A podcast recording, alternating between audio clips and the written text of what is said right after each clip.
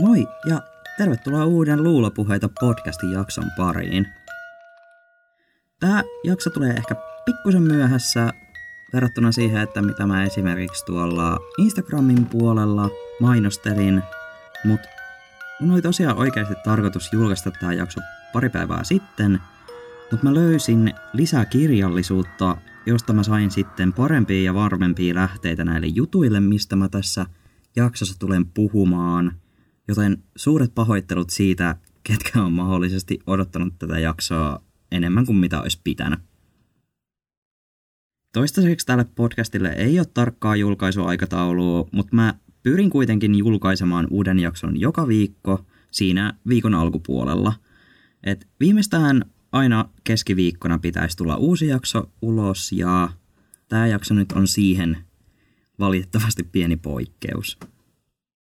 Siinä, missä nämä aiemmat pari jaksoa on nojautunut vähän enemmän tämmöisiin selkeästi raportoituihin rikostarinoihin, niin tämän päivän jakso pyörii enemmän paranormaalien tarinoiden ympärillä.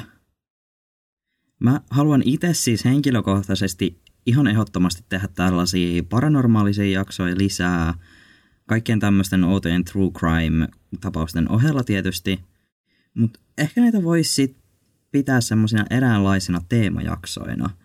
Et tarkoituksena on tuoda esiin kaikenlaisia tarinoita ja hyytäviä kummitusjuttuja, joita raportoidaan ympäri maailmaa.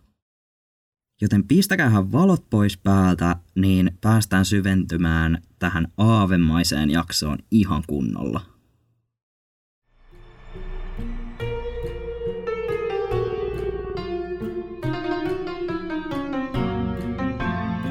Tänään me puhutaan siis kenties yhdestä pelottavimmista ja paranormaalisesti aktiivisimmasta paikasta koko maailmassa. Ja tämä paikka toimii nykyisin myös hotellina. Kyseessä on siis valtamerialus Queen Mary. Kun Saksa alkoi varustaa laivastoaan 1930-luvulla ennen toista maailmansotaa – Iso-Britannia ei halunnut jäädä kisassa hopealle. Vuonna 1926 oli kehitetty suunnitelmat uudelle valtamerialukselle.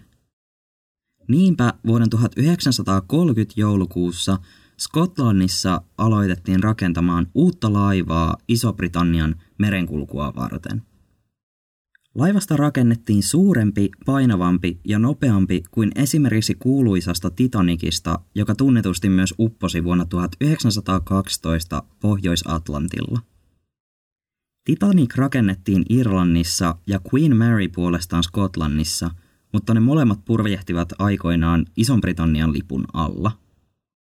Ennen vesille laskua tämän suuren valtamerialuksen nimestä ei hiskuttu sanakaan julkisuuteen – Legenda kertoo, että Kunardin edustaja oli kerran viettämässä aikaa Ison-Britannian kuninkaan Yrjö viidennen kanssa. Cunard Line oli suunnitellut laivan nimeksi Victoriaa kuninkaan äidin mukaan, sillä perinteisesti yhtiön laivojen nimet päättyivät IA-päätteeseen.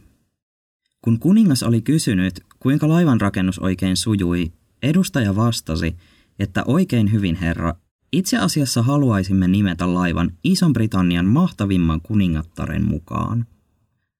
Tähän kuningas sitten vastasi, että se olisi hänen vaimolleen Marylle suuri kunnia ja että hän kysyisi tältä virallisen luvan nimen käyttämiseen pikimmiten. Niinpä Cunard Line päätyi nimeämään laivan Queen Maryksi eikä Victoriaksi, kuten aiemmin oli suunniteltu. Eihän siinä vaiheessa enää kehdannut ryhtyä kuningasta korjaamaan tästä väärinkäsityksestä. Kuuden vuoden rakennuksen jälkeen vuonna 1936 RMS Queen Mary laskettiin vesille neitsyt matkaansa varten. Ennen toista maailmansotaa laivat toimi tietynlaisina vallan symboleina. Se, että valtio kykeni kuljettamaan valtameren yli tavaraa, matkustajia ja postirahtia, oli suuri vallanosoitus muille valtioille – joka viesti myös varustuksen tasosta. Korostaakseen tätä valta-asemaa, Britannia halusi myös todistaa Queen Maryn potentiaalin. Se haastoi ranskalaisen matkustaja-alus SS Normandyin, joka oli ollut valmistuessaan vuonna 1931 yksi suurimmista ja nopeimmista laivoista. Jo ennen 1936 Queen Mary haastoi Normandiin kisaan sinisestä nauhasta, joka oli siis epävirallinen kunnianosoitus matkustaja-alukselle, joka kykeni nopeimmiten ylittämään Atlantin valtameren. Lopulta pari vuotta myöhemmin Queen Mary kykenikin voittamaan ranskalaisen kilpailijansa ja laiva ylitti valtameren ennätysajassa alle neljässä päivässä. Tämän ennätyksen laiva piti hallussaan neljän vuoden ajan. Vaikuttavat saavutukset ja Ison-Britannian kuningattaren mukaan nimetty laiva sai automaattisesti osakseen suurta suosiota. Esimerkiksi Yhdysvaltojen entinen presidentti John F. Kennedy matkusti Queen Maryn kyydissä yli Atlantin valtameren, kuin myös Iso-Britannian pääministeri Winston Churchill, joka piti laivaa eräänlaisena tukikohtanaan keskellä valtamerta. Myös muun muassa Bob Hope, Elizabeth Taylor ja Audrey Hepburn ovat matkustaneet laivalla. Sekä kuningatar äiti Elizabeth ensimmäinen, joka palasi visiitiltään Yhdysvalloista Queen Maryn kyydissä vuonna 1954. Laivan valtameriristeilyt olivat varakkaille suurta hupia ja ajanviettoa, ja laiva oli myös sisustettu ja rakennettu sen mukaan. Queen Mary oli aikansa luksuslaiva, jossa matkustajat saivat syödä, juoda, tanssia ja seurustella hienoissa saleissa. Ja Queen Mary ehtikin nauttia tästä uutuuttaan kiiltävästä valtamerialuksen asemastaan neljä vuotta, kunnes toinen maailmansota sitten puhkesi. Vuoden 1939 syyskuussa valtamerialus Queen Mary oli risteilyllä puolentoista päivän päässä New Yorkista – Yhtäkkiä laivalle lähetettiin kiireellinen viesti. Sen mukaan Ison-Britannian matkustaja-alukset SS Athenia ja SS Bosnia oli upotettu saksalaisten sukellusveneiden toimesta. Natsi-Saksa siis uhkasi Iso-Britannian laivastoa. Queen Mary julistettiin täyteen sotatilaan ja sen tuli ottaa käyttöön kaikki mahdolliset varotoimet. Ikkunat maalattiin umpeen ja laivan oviaukkoihin ripustettiin pimennysverhoja – Miehistö piti tiukasti silmällä periskooppeja, jotta mahdollisesti lähestyvät sukellusveneet nähtäisiin ajoissa. Matkustajat oli ymmärrettävästi aivan paniikissa ja pelkäs, että Athenian ja Bosnian kohtalot tulisivat tapahtumaan myös heille. Silloinen kapteeni Bob Hope yritti jopa helpottaa matkustajien oloa järjestämällä matkustajille pienen komediaesityksen. Hän on kuitenkin ilmeisesti myös sanonut, että matkustajat olivat niin kauhuissaan, etteivät he nauraneet hänen vitseillään. Queen Mary saapui kuitenkin onneksi turvallisesti New Yorkin satamaan puolentoista päivän kuluttua aikataulunsa mukaisesti. Sodan julistuksen seurauksena Ison-Britannian laivasto valjastettiin nopeasti sodan käyntiin ja myös Queen Mary varustettiin sotalaivaksi. Laiva sai sodan aikana lempinimen The Grey Ghost, harmaa aave – Valtamerialus nimittäin maalattiin uuden nimensä mukaisesti laivaston harmaaksi ja suurin osa sen sisustuksista poistettiin, jotta se pystyisi kantamaan kyydissään mahdollisimman paljon sotilaita. Taideteokset laivassa peitettiin laudoilla ja sisustus, joka irtosi, otettiin irti. Osa laivan puisesta sisustuksesta kuitenkin jäi paikoilleen. Tuon ajan Commodore itse asiassa toivoikin miehistöltä, etteivät mä turmelisi tätä puusisustusta – jotta Queen Maryn paluu toimintaansa risteilyaluksena olisi mahdollisimman nopeaa. Queen Maryn kannella on itse asiassa yhä sen alkuperäistä lattialaudoitusta. Queen Mary alun perin rakennettiin kuljettamaan päälle 2139 matkustajaa ja 1101 miehistön jäsentä. Yhteensä laivan kyytiin siis mahtui 3240 ihmistä. Harmaana aaveena laivan tehtävänä oli kuljettaa amerikkalaisia sotilaita Tyynen valtameren yli Australiaan sekä Atlantin valtameren yli Iso-Britanniaan. Jokaisella purjehduksella laiva kuljetti yli 15 000 Yhdysvaltojen sotilasta kohti Eurooppaa.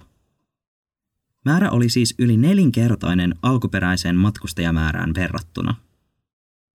Toisen maailmansodan aikana Adolf Hitler jopa ilmoitti maksamansa 250 000 puntaa – sille sukellusveneen kapteenille, joka onnistuisi upottamaan tämän harmaan aaveen.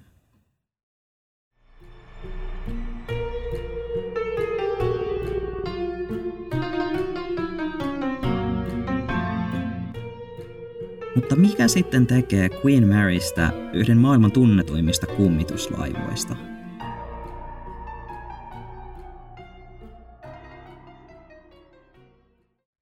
Queen Maryn historian aikana laivalla on menehtynyt satoja ihmisiä hyvin erilaisissa olosuhteissa. Mahdollisesti suurin tragedia aluksen historiassa tapahtui jo toisen maailmansodan aikana. Elettiin vuotta 1942, pari vuotta ennen toisen maailmansodan loppua. Harmaa aave eli Queen Mary oli matkalla New Yorkista kohti Skotlantia kyydissään yli 15 000 sotilaan joukko. Laivan saattajana toimi ilmatorjuntaristeilijä HMS Curaçao, joka oli noin 20 kertaa pienempi kuin Queen Mary. Curaçao purjehti Queen Maryn edellä ja laivat liikkuivat siksakkimuodostelmassa hämätäkseen natsien sukellusveneitä, jotka niin kiihkeästi halusivat upottaa Queen Maryn. Queen Maryn navigoija Stanley Wright huomautti kapteeni Cyril Illingsworthille, että hän oli huolissaan Curaçaon nopeudesta. Pienempi alus alkoi olla vähän liiankin lähellä Queen Marya. Kapteeni kuitenkin jätti navigoijan huomautuksen omaan arvoonsa, sanoen, että Kurasa oli tottunut saattotehtäviin ja että laiva kyllä pysyisi poissa heidän tieltään – Curaçao kuitenkin jossain vaiheessa kääntyi niin, että se oli poikittaisessa asennossa Queen Maryn keulaan nähden. Pienemmän aluksen nopeus ei riittänyt, eikä Queen Maryn miehistö ehtinyt hidastaa tarpeeksi ajoissa vaaratilanteen huomattuaan. Queen Mary iskeytyi Curaçaon kylkeen täydellä nopeudella halkaisten laivan kahtia. Suuren valtamerialuksen rautakeula oli kuin kuuma veitsi, joka pureutui voihin – Riipivät metallin äänet ja höyryn purkautuminen täyttivät ilman, kun Queen Mary puski pienemmän laivan rungon läpi. Meri täyttyi Kurasaon miehistöstä ja laivan palasista, jotka olivat nyt keskellä liekehtivää öljyistä merta.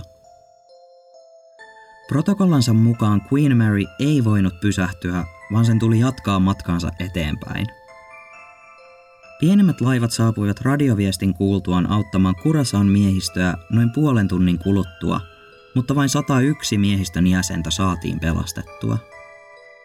Kurasaon kyydissä oli kokonaisuudessaan ollut 429 ihmistä, eli yhteensä 337 miehistön jäsentä kuoli tässä tragediassa joko laivojen törmäyksessä tai sitten hukkumalla lopulta mereen odottaessaan apujoukkoja.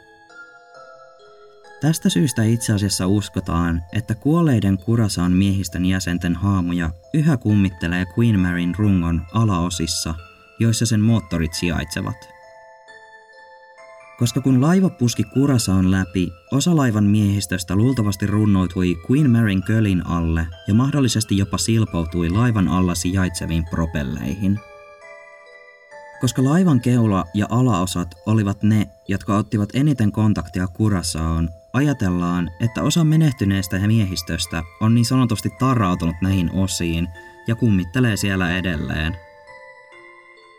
Uskotaan, että osa oudoista äänistä laivan alaosissa ovat menneisyyden jälkiä tästä törmäyksestä, jotka yhä kaikuvat laivan metallisista seinämistä. Tähän ja muihinkin Queen Maryn tarinoihin liittyen on mun mielestä mielenkiintoista huomioida, että monet paranormaalin tutkijat uskovat, että vesi vetää henkimaailmaa vahvasti puoleensa. Eli paikat, jotka on veden yhteydessä, ovat herkempiä kummittelulle. Jo vuosikausien ajan on esimerkiksi kuvailtu ja uskottu, että vainajat kulkee manallaan vettä pitkin. Esimerkiksi hautausrituaalit, joissa vainaja lähetetään vesille veneessä, on melko yleisiä – Lisäksi joidenkin uskomusten mukaan vesi on se elementti, joka yhdistää kaikkea. Kenties sitten myös tuon puoleista ja tämän puoleista.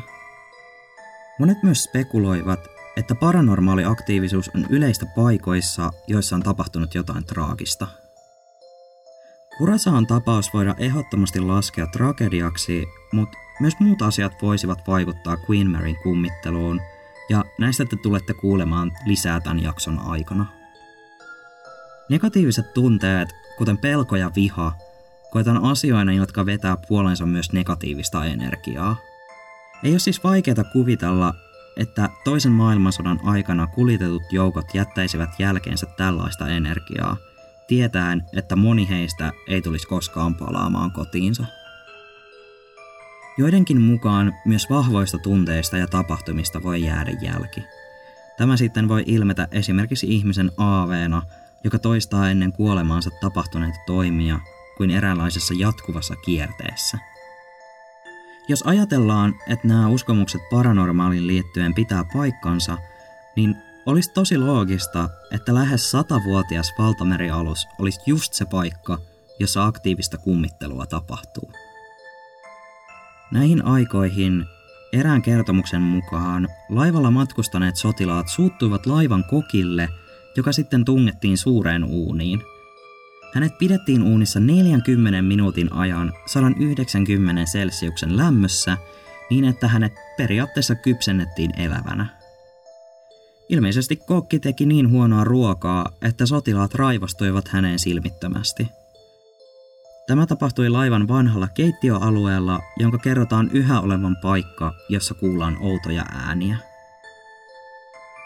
On myös ehdotettu, että vuonna 1967 lämpöhalvaukseen tai sydänkohtaukseen kuollut kokki Leonard Lobster eli Hummeri Horsborough kummittelisi yhä laivan pääkeittiössä. Hummerikokki oli työskennellyt laivalla peräti 15 vuotta – ja hänet haudattiin mereen Queen Maryn viimeisellä merimatkalla. Kenties hän on sitten palannut kummittelemaan, tai sitten nämä kaksi kokkia on alun perin olleet yksi ja sama, ja tarina on sitten lähtenyt kunnolla lentoon, mutta mistäpä sen tietää. Joka tapauksessa laivan keittiössä kerrotaan yhä tapahtuvan outoja, selittämättömiä asioita, ja sieltä kuullaan ääniä, joiden alkuperää ei olla osattu paikantaa. Kun Queen Mary toisen maailmansodan aikana purjehti punaisella merellä, se oli tavalliseen tapaansa täyteen pakattu. Aluksen kyydissä olleet sotilaat olivat jumissa tukalassa täysin umpeen pultatussa laivassa. Lämpötilat nousivat lähelle 50 celsiusta, eikä laivassa ollut minkäänlaista ilmastointia.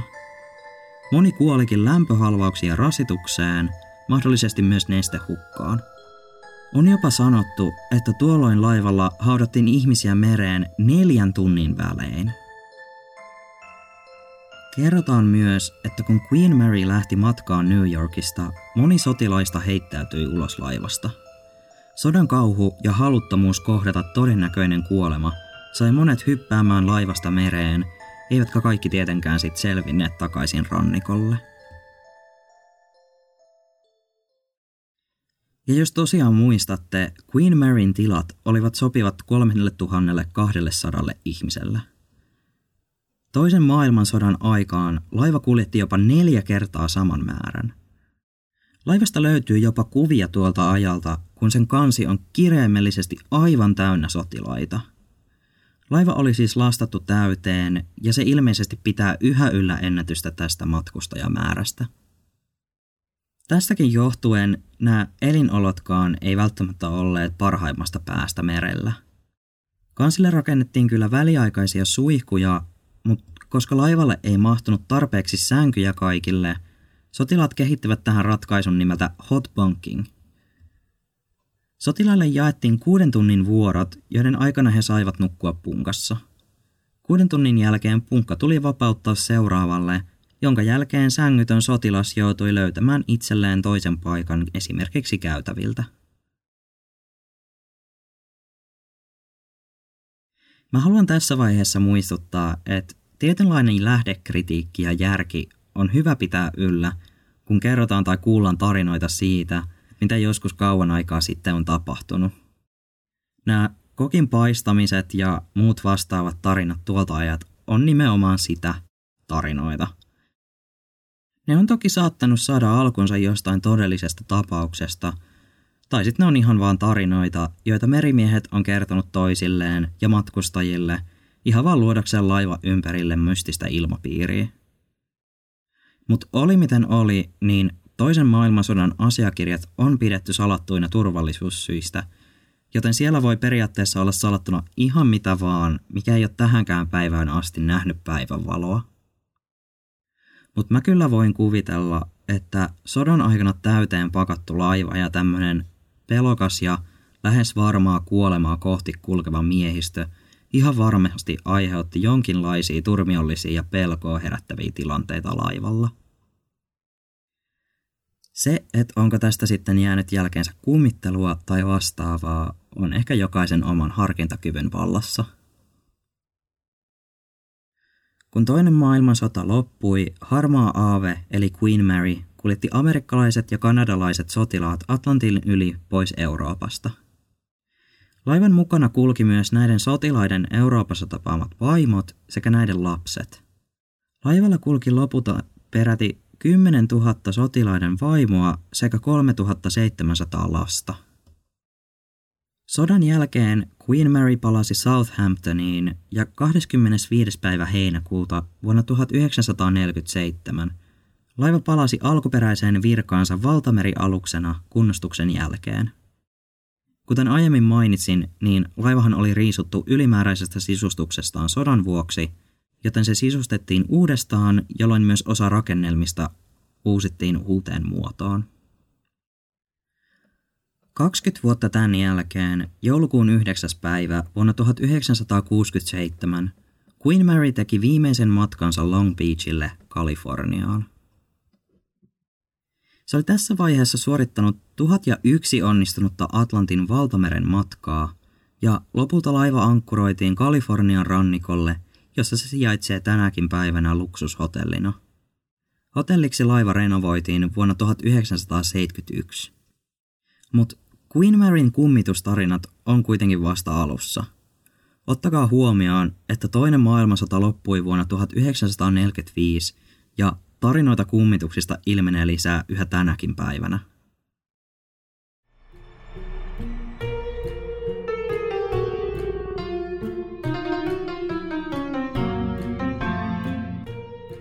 Tuntuu olevan pikemminkin sääntö kuin poikkeus, että moni vanha hotelli sisältää huhuja kummittelusta – ja Queen Mary tietysti houkuttelee näitä tarinoita entistä enemmän, sillä se on kuitenkin yli 90-vuotias laiva, joka näki toisen maailmansodan aikana paljon surua, tuskaa, pelkoa ja kuolemaa. Queen Maryn virallisissa asiakirjoissa kerrotaan yhteensä 49 kuolemantapauksesta. Tämä lista on myös kirjoitettu kylteiksi, jotka on näkyvillä laivalla. Kyltit sisältää henkilöiden tietoja heidän kuolinaikansa sekä kuolinsyynsä. Näistä kylteistä mä tuun lisäämään kuvia myös tonne podcastin Instagramiin, at luulopuheita. Ja mä tuun lisäämään sinne paljon muitakin kuvia Queen Maryn historian ajalta.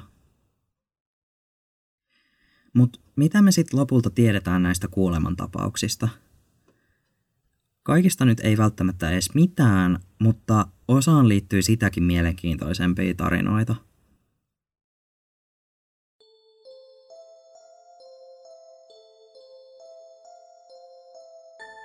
Vuonna 1949 Queen Maryn toisena perämiehenä toimi mies nimeltä William Eric Stark.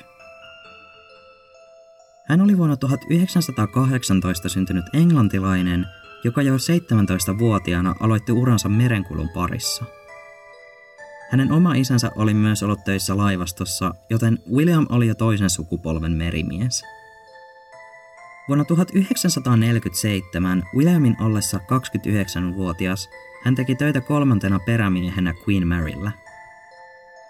Hän oli tällä aikaa mennyt naimisiin ja eli hyvinkin normaalia perheelämää työnsä ulkopuolella.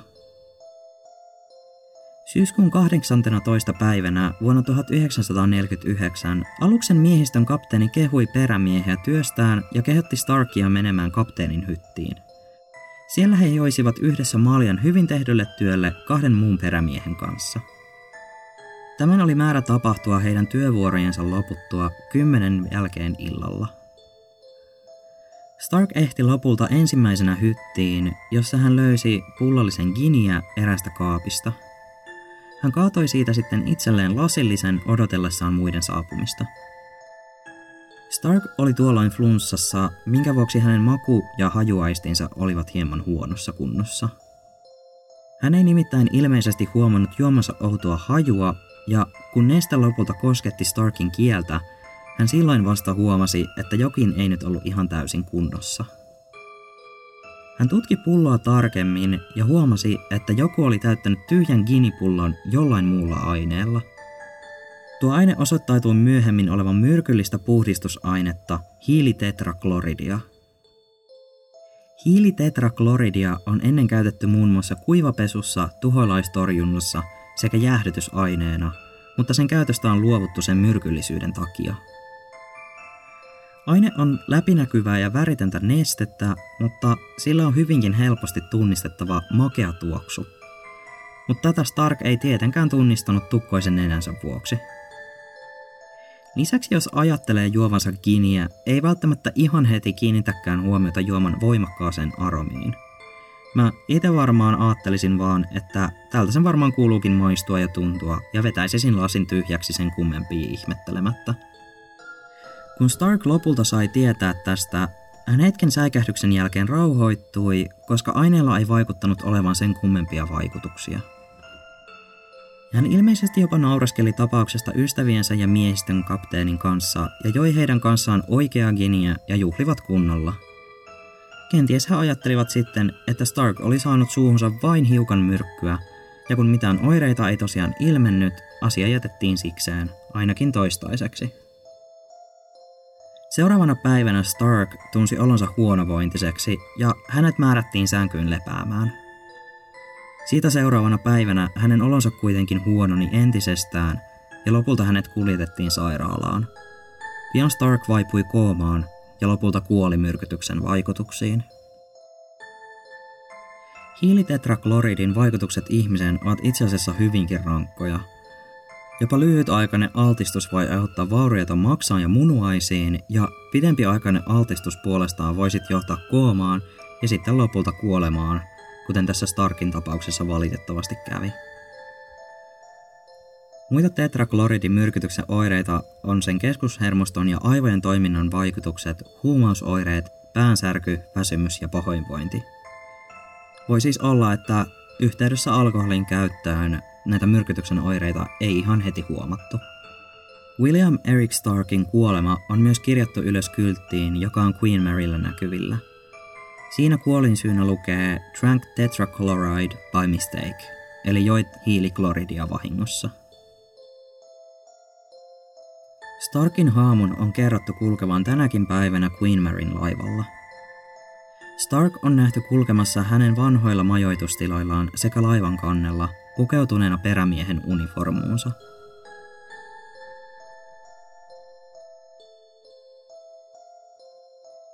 Kenties yksi tunnetuimmista Queen Maryn kuoleman tapauksista on John Pederin kuolema vuonna 1966. Peder oli kotoisin Englannin Yorkshireista Skiptonin markkinakaupungista.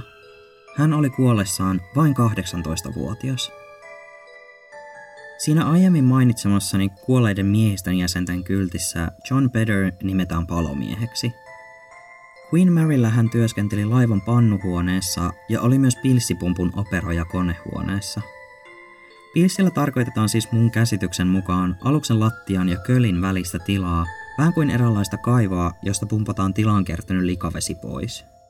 Nämä tilat tosiaan sijaitsevat laivan alimmissa osissa – John Peder oli nuori miehistön jäsen. Hän oli tosiaan vasta 18-vuotias.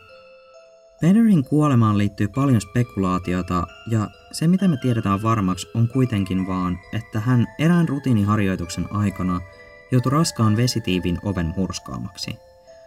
Tämä ovi on itse asiassa numeroltaan mikäs muukaan kuin 13.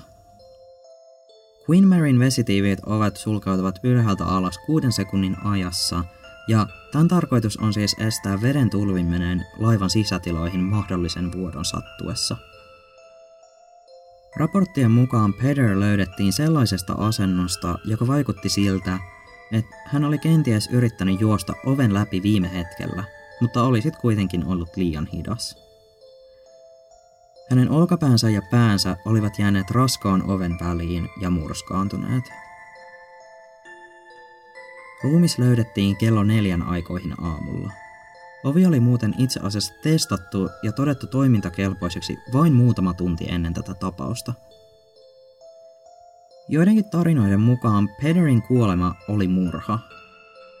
Huhu kertoo, että muut laivan jäsenet olisi mahdollisesti joko yllyttäneet häntä tai sitten ihan väkisin pidelleet häntä paikoillaan niin, että hänen päänsä jäi oven väliin. Tämä ei sinänsä olisi ihan niin uskomatonta, jos Pederin ruumis olisi ollut vähemmän oudossa asennossa. Tuntuu absurdilta, että Peder olisi yrittänyt jotain niin riskialtista ihan pelkän rutiiniharjoituksen aikana. Mut eikä hän lopulta sitten esimerkiksi vaan kompastu, eikä sit päässyt pois oven tieltä tarpeeksi ajoissa. Tästä meillä ei valitettavasti ole tarkempaa tietoa. Mutta joka tapauksessa tämä tapaus jäi mua itteeni häirihtää. Et jokin tässä vähän kuulostaa oudolta.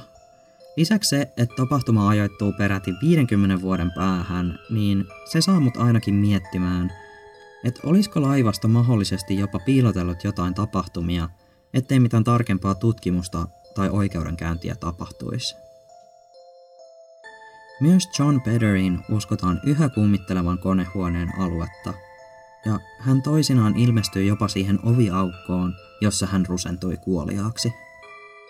Pederin aavetta kuvaillaan parrakkaaksi nuoreksi mieheksi, jolla on päällään joko siniset tai valkoiset haalarit.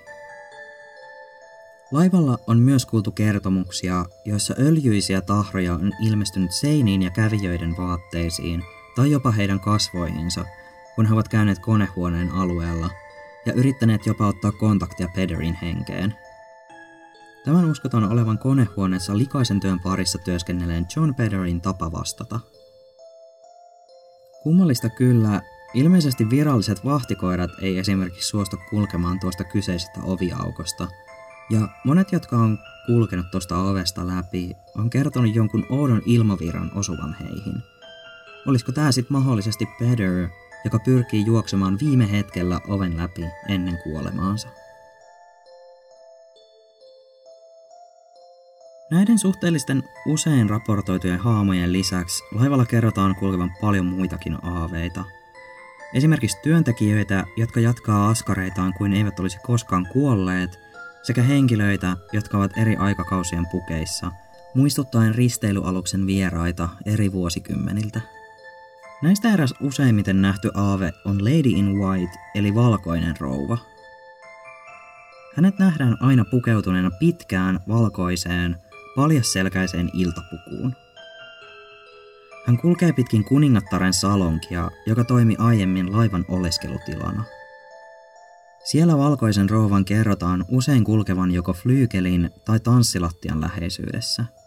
Hän myös keinahtelee ja tanssahtelee aivan kuin musiikin tahdissa. Kuitenkin vain muutamien minuuttien jälkeen hän usein katoaa kuin tuhkatuuleen.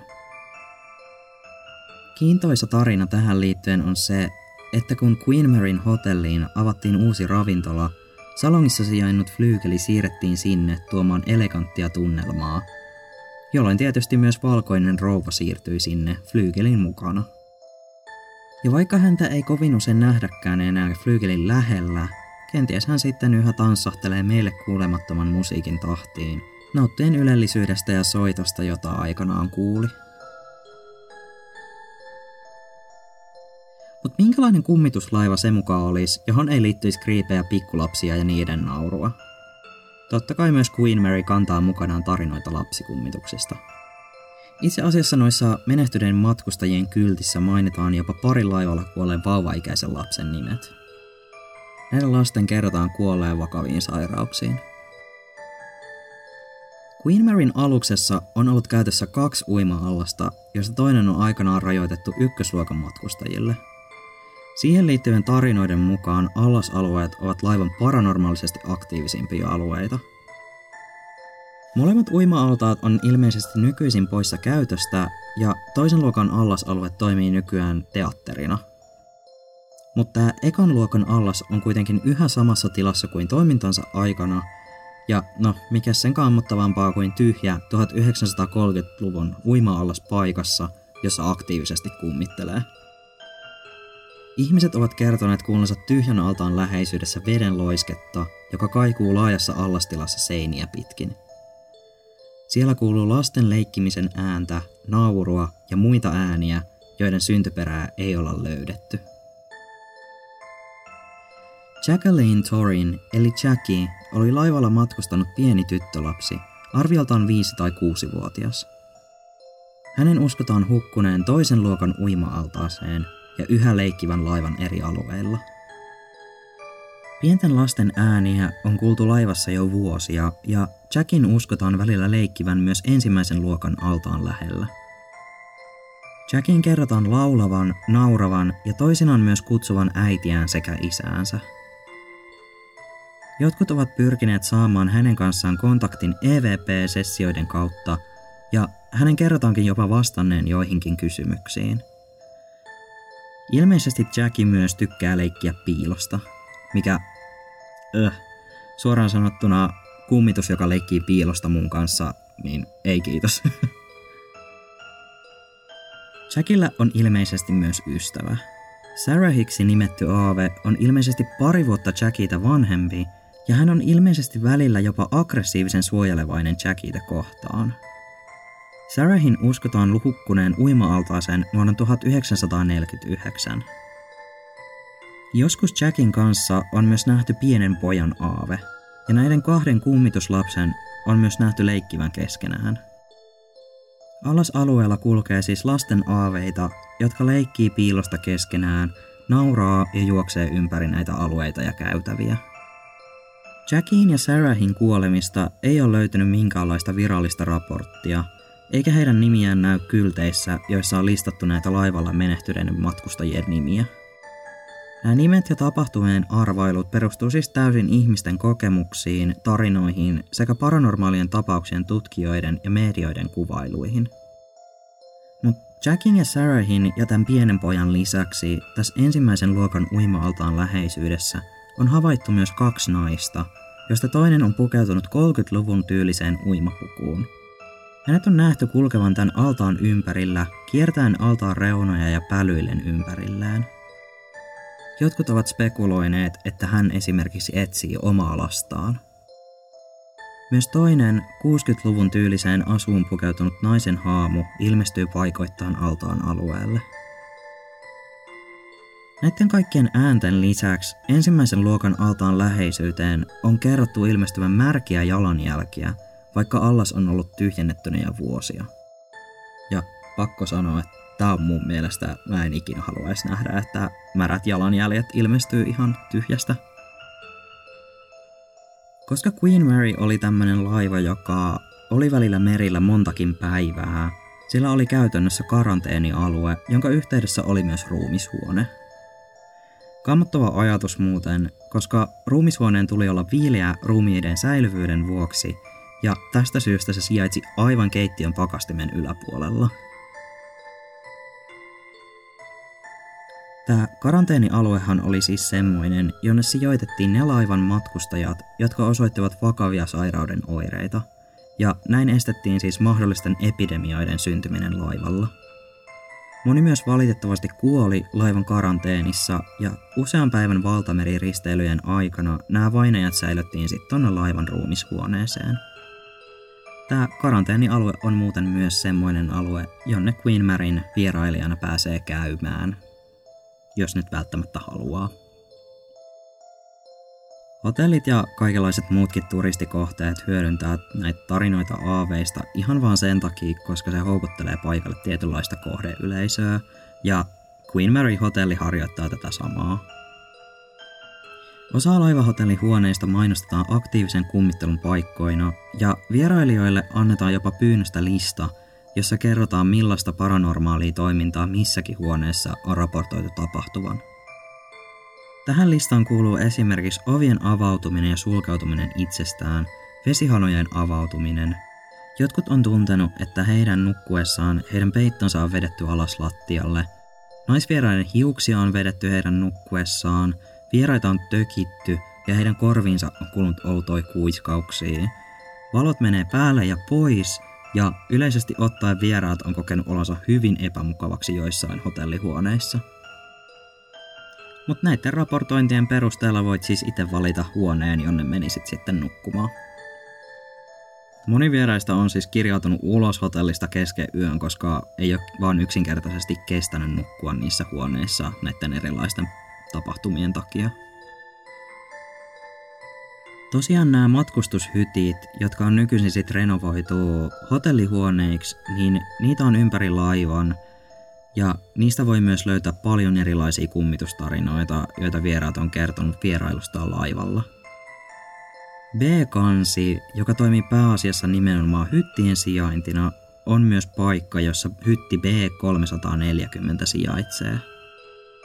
B340 on hytti, jota hotelli on myös itse markkinoinut paranormaalin toiminnan keskipisteenä laivalla.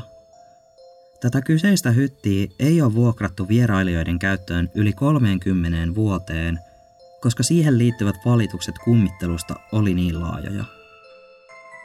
Outoja tapauksia Queen Maryllä on raportoitu peräti vuodelta 1967, jolloin laiva suoritti viimeisen risteilynsä – Ennen kuin hytti B340 otettiin uudelleen majoituskäyttöön vuonna 2018, sen viimeisin vuokraus tapahtui vuonna 1980.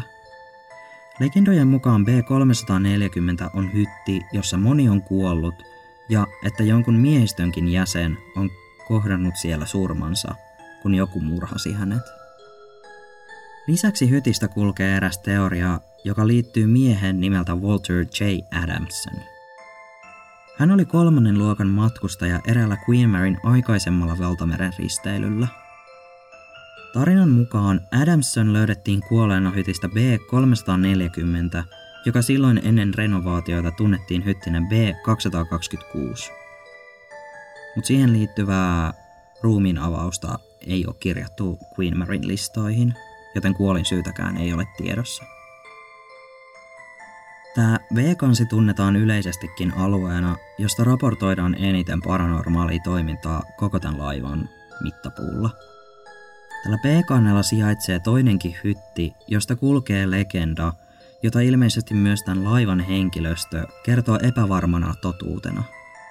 Tässä B-kannella sijaitsevassa hytissä yöpyi hyvinkin tavallinen perhe. Mies, vaimo ja kolme tytärtä. Kerrotaan, että mies murhasi tämän perheensä, kun he olivat yöpymässä laivalla. Kaksi tytärtä ja heidän äitinsä oli kuristettu kuoliaiksi. Kolmas tytär löydettiin hytin kylpyhuoneesta, jossa isä oli ampunut tämän ja sitten myös itsensä.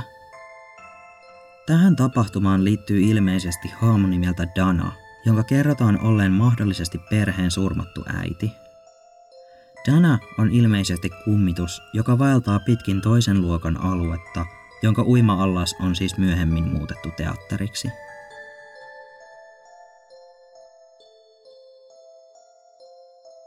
luvulla juuri ennen kuin Queen Mary ankkuroitiin Long Beachin satamaan, se oli taas yhdellä valtamerimatkallaan. Kerrotaan, että tällä matkalla eräs mies sekosi täysin, jonka seurauksena hän surmasi kaksi naista – kun naisten ruumiit löydettiin laivalla, myös mies saatiin kiinni ja hänet lukittiin yhteen B-kannen hyteistä.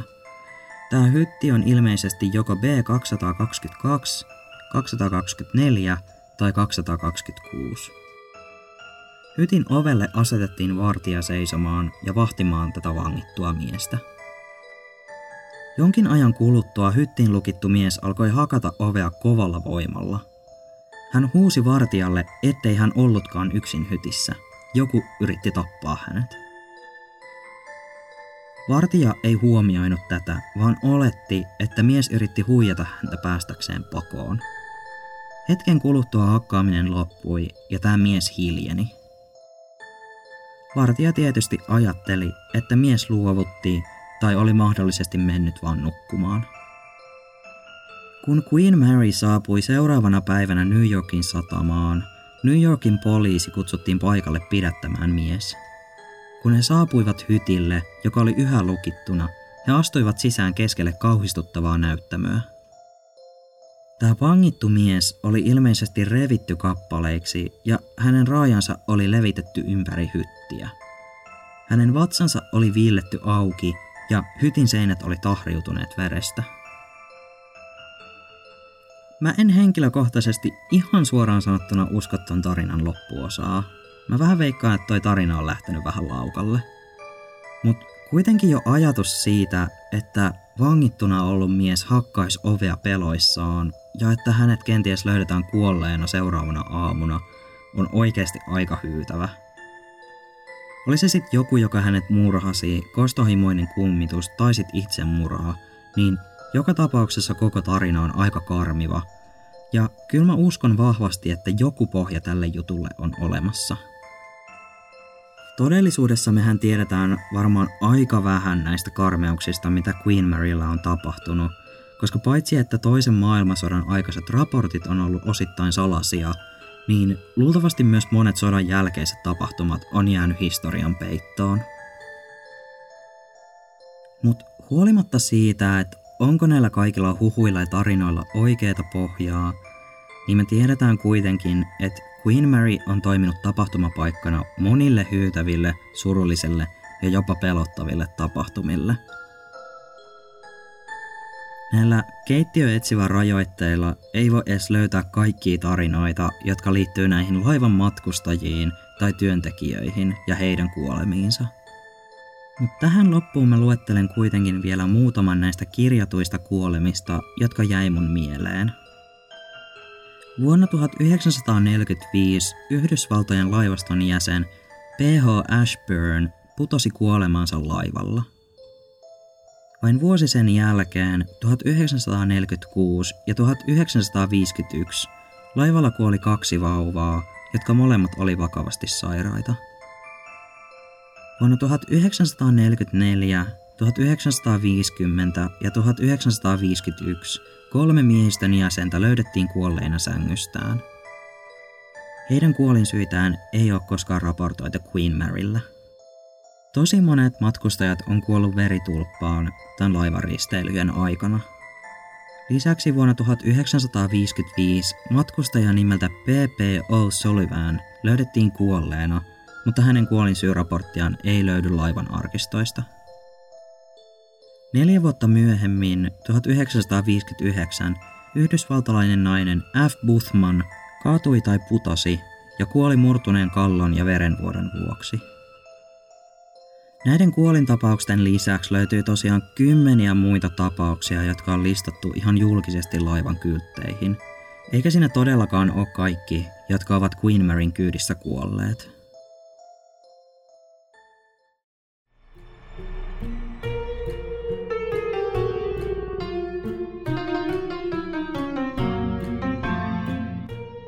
Tähän laivaan liittyy oikeasti tosi paljon kuolematarinoita, tragedioita ja kummitusjuttuja, ihan kaikkea muuta vastaavaa. Et musta tuntuu, että miten mä voisin edes tehdä jaksoa, joka antaa tarpeeksi arvoa näille tapauksille ja näille ihmishengille. On ehkä vähän sanomattakin ehkä selvää, että mä en ole siis koskaan itse käynyt Queen Maryllä, mä en ole käynyt edes Amerikassa, enkä mä siis yhtään osaa sanoa henkilökohtaisesti – että mikä tämän laivan yleinen tunnelma edes on.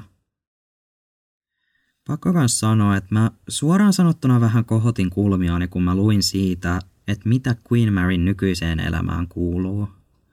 Mä aiemmin puhuin tosta B340 hytistä, jota ei siis vuokrattu matkustajille yli 30 vuoteen.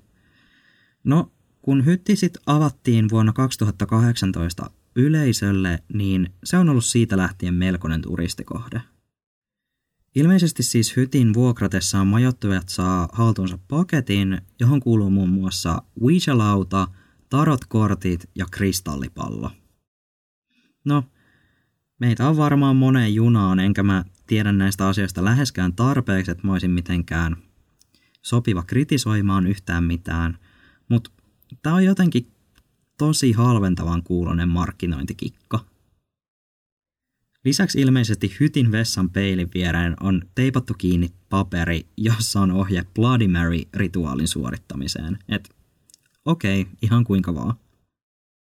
Tämä vaan mulle itselleni kuulostaa ehkä pikemminkin joltain kauhuleffoista kiinnostuneen polttariporukan pilepaikalta kuin semmoiselta oikeasti paranormaalien tapahtumien tutkijoiden kohteelta – No, joka tapauksessa tässä oli kaikki, mitä mulla oli teille kerrottavaa Queen Marystä.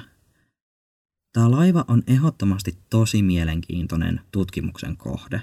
Ihan senkin puolesta, että sillä on niin laaja historia. Henkilökohtaisesti mä en itse osaa sulkea paranormaalin olemassaoloa pois mun maailmankuvasta, niin näistä asioista lukeminen ja erilaisten videoiden ja kokemusten katsominen ja kuunteleminen aiheutti kyllä ihan oikeasti kylmiä väreitä. Olisi tosi mielenkiintoista päästä kokemaan se ihan omin silmin. Mä kans toivoisin kovasti, että me joskus päästäis kuulemaan lisää niistä tarinoista, jotka on sitten tähän asti pysynyt historian varjoissa. Koska tämä oli tämän podcastin eka tämmönen paranormaaliin keskittyvä jakso, niin mä haluan siis sanoa, että mä itse on ihan niin rajamailla siitä, että uskonko mä näihin asioihin vai en. Tiedä sitten, että onko se nyt tämmöistä kiinnostuksen sekaista vai pelon sekaista uskomusta.